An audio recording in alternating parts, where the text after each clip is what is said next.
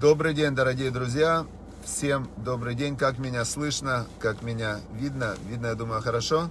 А слышно не знаю, потому что я провожу сейчас сегодняшнее занятие из машины в городе Эрланден. И машина, она...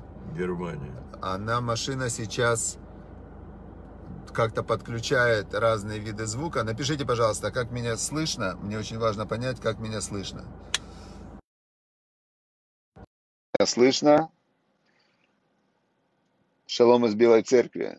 Всем шалом. Как меня слышно? Напишите, пожалуйста, по десятибальной шкале, как звук. Как звук. Максим, напиши, пожалуйста, по десятибальной, как слышно, как видно. Я, мне очень важно понять. Но я думаю, что если бы не было слышно, уже бы написали, что не слышно.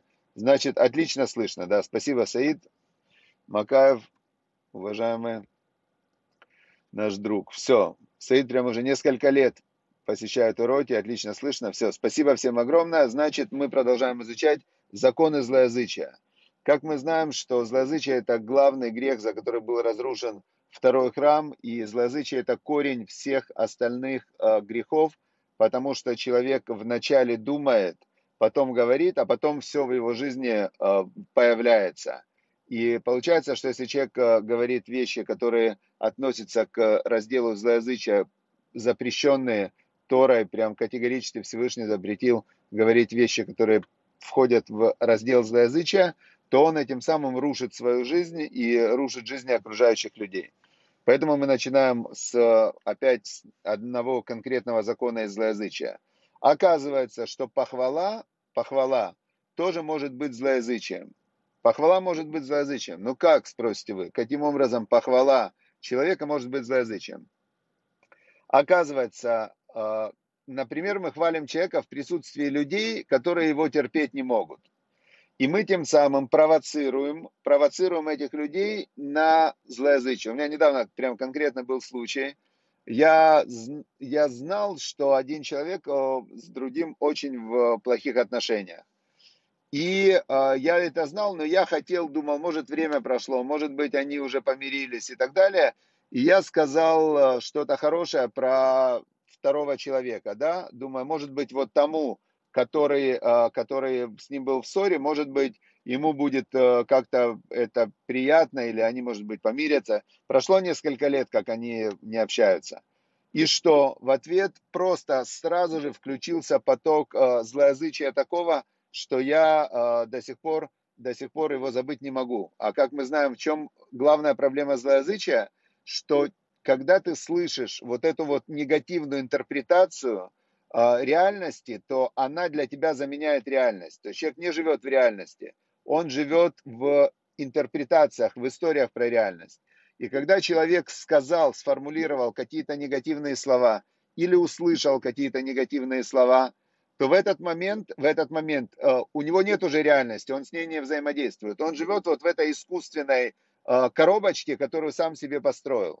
И получается, что я спровоцировал, похвала в присутствии врагов, спровоцировал человека на лошонара, который сам же и получил. То есть я являл, я получился э, как бы приемник того яда, который сам, сам же своим вопросом и создал.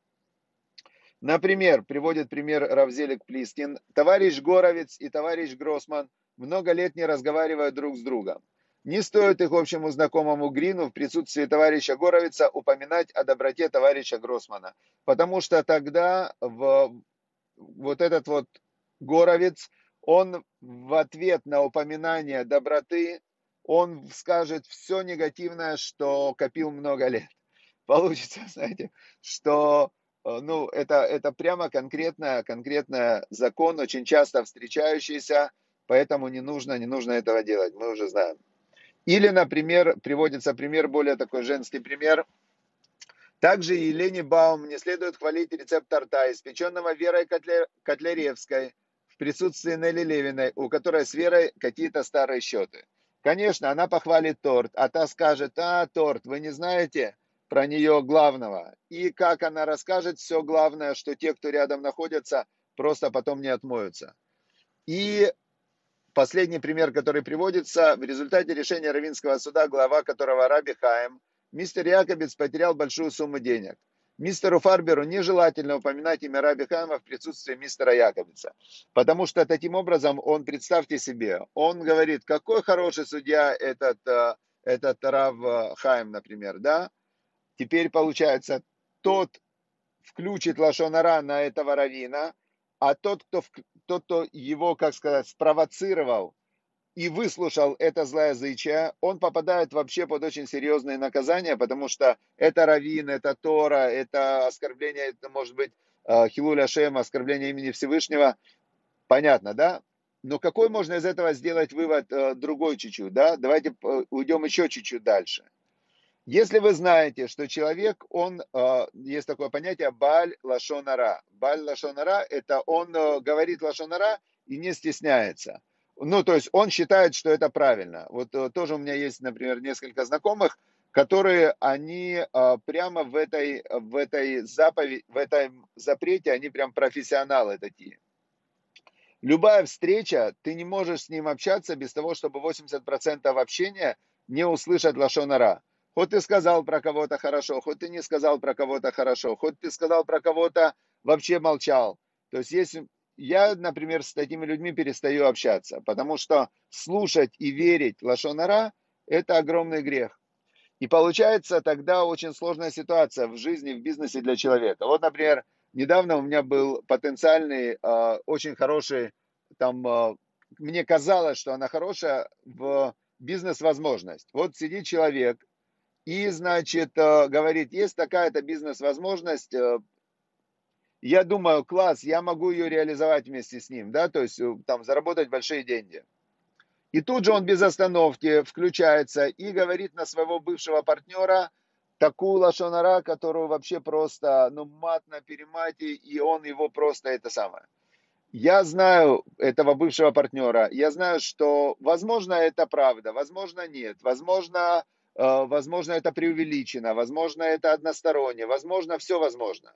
Но фактом является то, что человек, который настолько легко, публично нарушает заповеди Торы, да, а лашонара злоязычие это конкретно 17 запретов Торы. Я не могу с ним вступать ни в какой бизнес, потому что мы знаем из Пертея, вот, отдались от плохого соседа и не присоединяйся к злодею, и не придется тебе отчаиваться от расплаты. То есть намного проще не приближаться к источникам зла, чем потом стараться, находясь в, вот в этой вот э, очень опасной среде, пытаться потом из этого как-то выруливать. Поэтому я сразу убрал эту мысль и решил с ним не работать. Все, теперь, значит, отодвинься от зла мы выполнили. Вот есть ссылочка, если вы хотите на статью. Каждый раз после урока выходит, э, вот это в печатном виде, выходит этот урок на сайте vaikra.com. Но вы можете теперь, э, мы будем делать это до урока. И вы можете в комментариях, видите прикрепленные комментарии, потом почитать именно эту статью, которую я рассказываю. Теперь дальше мы переходим «Отдались от зла, делай добро». Значит, мы изучаем повелевающие заповеди истории, как приближаться к Всевышнему, как э, набирать эти баллы.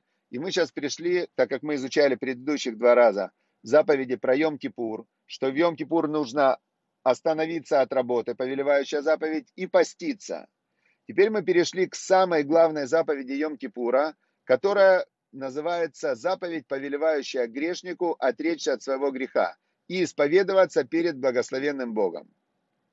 Сказано в Торе, прям Бог нам сказал в Торе, если мужчина или женщина сделают какой-либо из грехов, то пусть признаются в своем грехе, это называется заповедь «Ведуй исповедь». Э, пошло уже потом в христианстве в некоторых направлениях, что исповедь должна быть перед священником – но изначально исповедь должна быть перед Богом. И само слово исповедь – это слово, которое происходит от слова ведуй. Ведуй – это исповедь. Значит, как делается этот ведуй? Человек должен, первое, он должен раска... сожалеть о своем грехе. Второе, он должен сформулировать, о чем он сожалеет. То есть, опять же, мы видим здесь, что идет в начале мысль. Как до греха была мысль, хорошо бы его сделать, и потом было действие или словами, или действием, также и обратный процесс исправления, он идет по этой же схеме. Вначале нужно в мыслях пожалеть, сказать, зачем я сказал эту лошонара, зачем я слушал. То есть нужно сожалеть об этом. Второе, это нужно произнести это вслух. Я сделал тогда-то, то-то, то-то, и я очень об этом сожалею. Не надо перед священником, можно где-то в лесу, перед птицами, чтобы природа, Бог обращается к Всевышнему. И потом нужно принять решение на будущее, это никогда не делать. Это называется исповедь, три этапа исповеди. Расскажу немного так, чтобы разгрузить смешную историю. А, церковь, церковь они взяли в свое время очень много из... Откуда они все взяли? Взяли они из, естественно, иудаизма, все ритуалы и так далее. То есть первые, э, первые церкви это были как синагоги, и первые апостолы это были люди, которые были до этого, ну, большинство из них были или раввины, или знали Тору, или соблюдали. Э, на Песах у них была, на седьмой день Песаха у них была эта вечеря и так далее. То есть это было Э, это был такой модерн иудаизм, или не модерн иудаизм, это был реформистский иудаизм, назовем это так, который потом уже, когда он сильно реформировался, он уже полностью отошел от своего источника.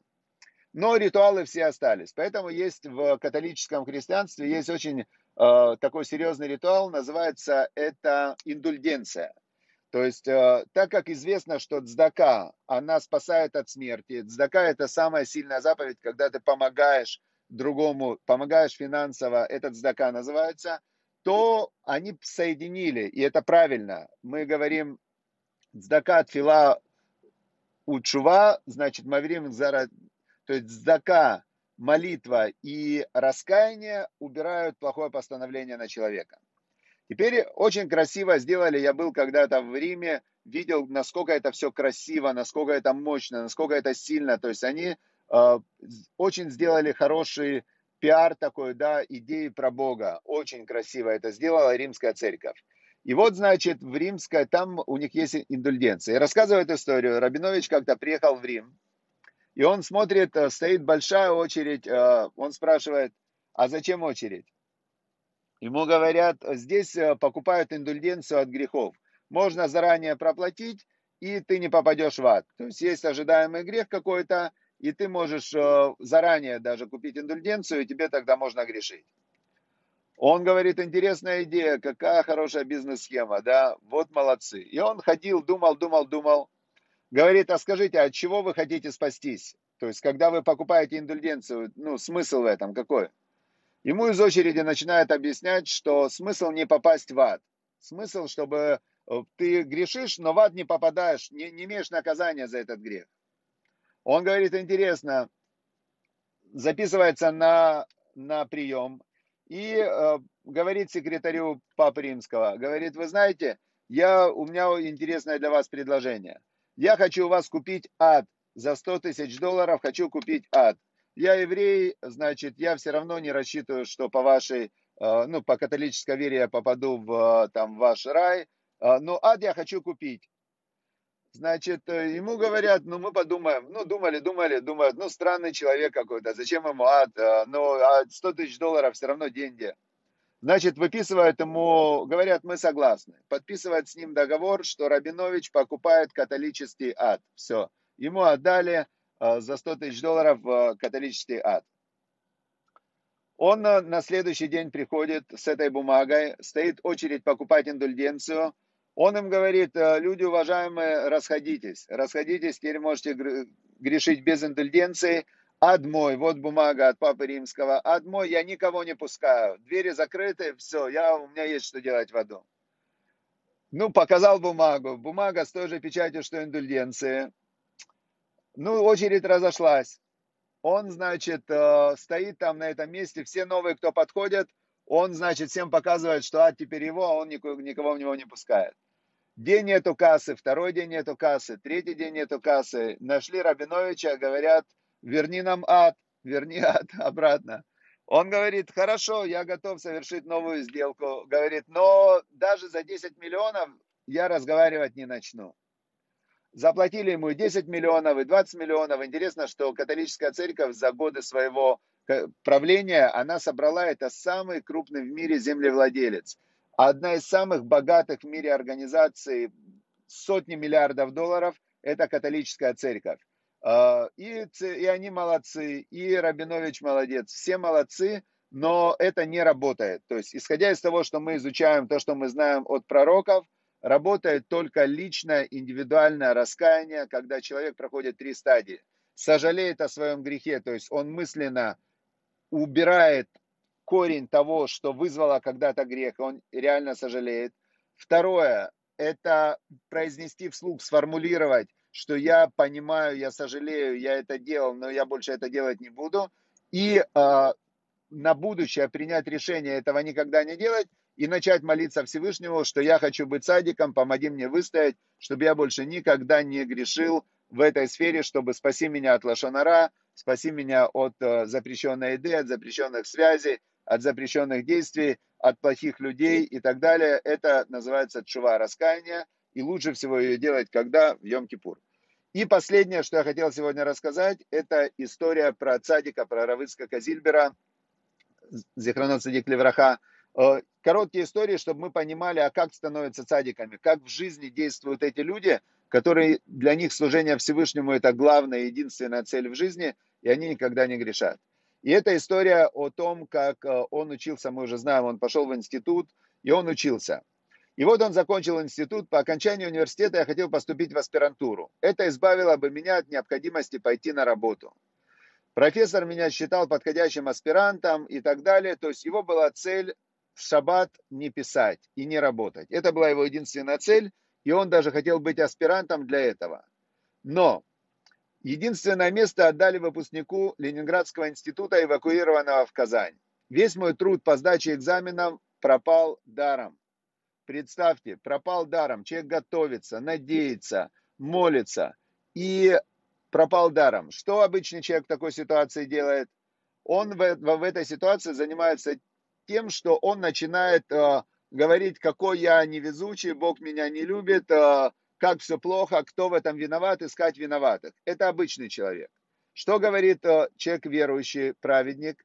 Я сказал себе, Барух Хашем, слава Богу, сказал я себе, слава Богу. Раз меня не приняли, значит так лучше. Это стопроцентное доверие Богу, и это доверие, оно помимо того, что соединяет тебя еще сильнее с Богом, оно еще дает тебе всегда внутри спокойствие и радость. Если так есть, значит лучше. Бог же лучше знает, как лучше. Куда я буду со своими мозгами лезть и Богу советы давать, как для меня лучше? Мне надо заповеди выполнять. И все. А Всевышний разберется, как сделать не лучше. И действительно, вскоре мне понадобилось много свободного времени. Заболел отец, надо было за ним ухаживать. В любом случае, я не смог бы учиться в аспирантуре. Но профессор меня не забывал. И хотя мы видели все реже и реже, но продолжали встречаться до его смерти. Благодаря Николаю Григорьевичу Чеботареву э, я стал свидетелем удивительного случая. Есть у нас еще, есть у нас еще две минуты, как раз можно узнать, какой случай увидел Равзильбер благодаря профессору Чеботареву. Во время войны почти вся Академия наук СССР эвакуировалась в Казань. В 1943 году отмечалось 300-летие со дня рождения Ньютона.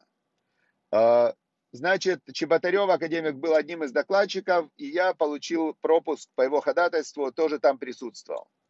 И вот выступал Сергей Иванович Вавилов, президент Академии наук СССР. Был такой великий ученый Сергей Иванович Вавилов. Он произнес примерно следующее – Волосы встают дыбом при мысли о гениальности Ньютона, который почти на три века предвосхитил теорию света. И привел цитату из книги Ньютона «Математические начала натуральной философии». Я вздрогнул, услышав ее. Что за цитата?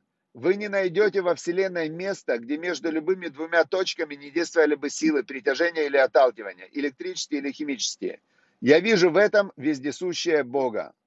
То есть и Вавилов, и Ньютон, и все люди, которые имеют чистую, вообще чистый разум, они понимают, что не может этот мир возникнуть сам по себе, не может этот мир не управляться. Это не хаос. Есть Бог, Создатель, и это видят все. Теперь, как с Богом наладить отношения, мы изучаем. Все, подведем короткий итог. Значит, нельзя говорить лошонара, и даже нельзя вызывать похвалой злоязычия, а еще лучше отдалиться от людей, которые говорят лошонара, э, потому что они могут и с похвалы начать, и без похвалы начать, и со взгляда начать, и без взгляда начать. То есть, если человек говорит лошонара, то он говорит лошонара. Второе. Исповедь она помогает, она очень сильно помогает убрать последствия старых грехов, и мы знаем, как делать теперь исповедь. И третье, что везде, в любом месте можно служить Всевышнему и тогда знать, что все, что происходит, все к лучшему. Это дает очень такое высочайшее качество жизни.